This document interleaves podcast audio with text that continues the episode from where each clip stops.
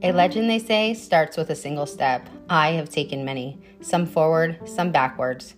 This cast follows no current schedule or theme. It's just whatever is on my mind at present time of recording. Some days I may have a guest, a co host, and most of the time it's just me being me. I have a lot of emotions that range from high to low very quickly. I may be giving advice about what to avoid in relationships. I may be talking about relationships, marriages, politics, conspiracies, childhood trauma, or just complaining about my mom, or just flat out ranting. Enjoy the show. This is your host, Taryn Thomas.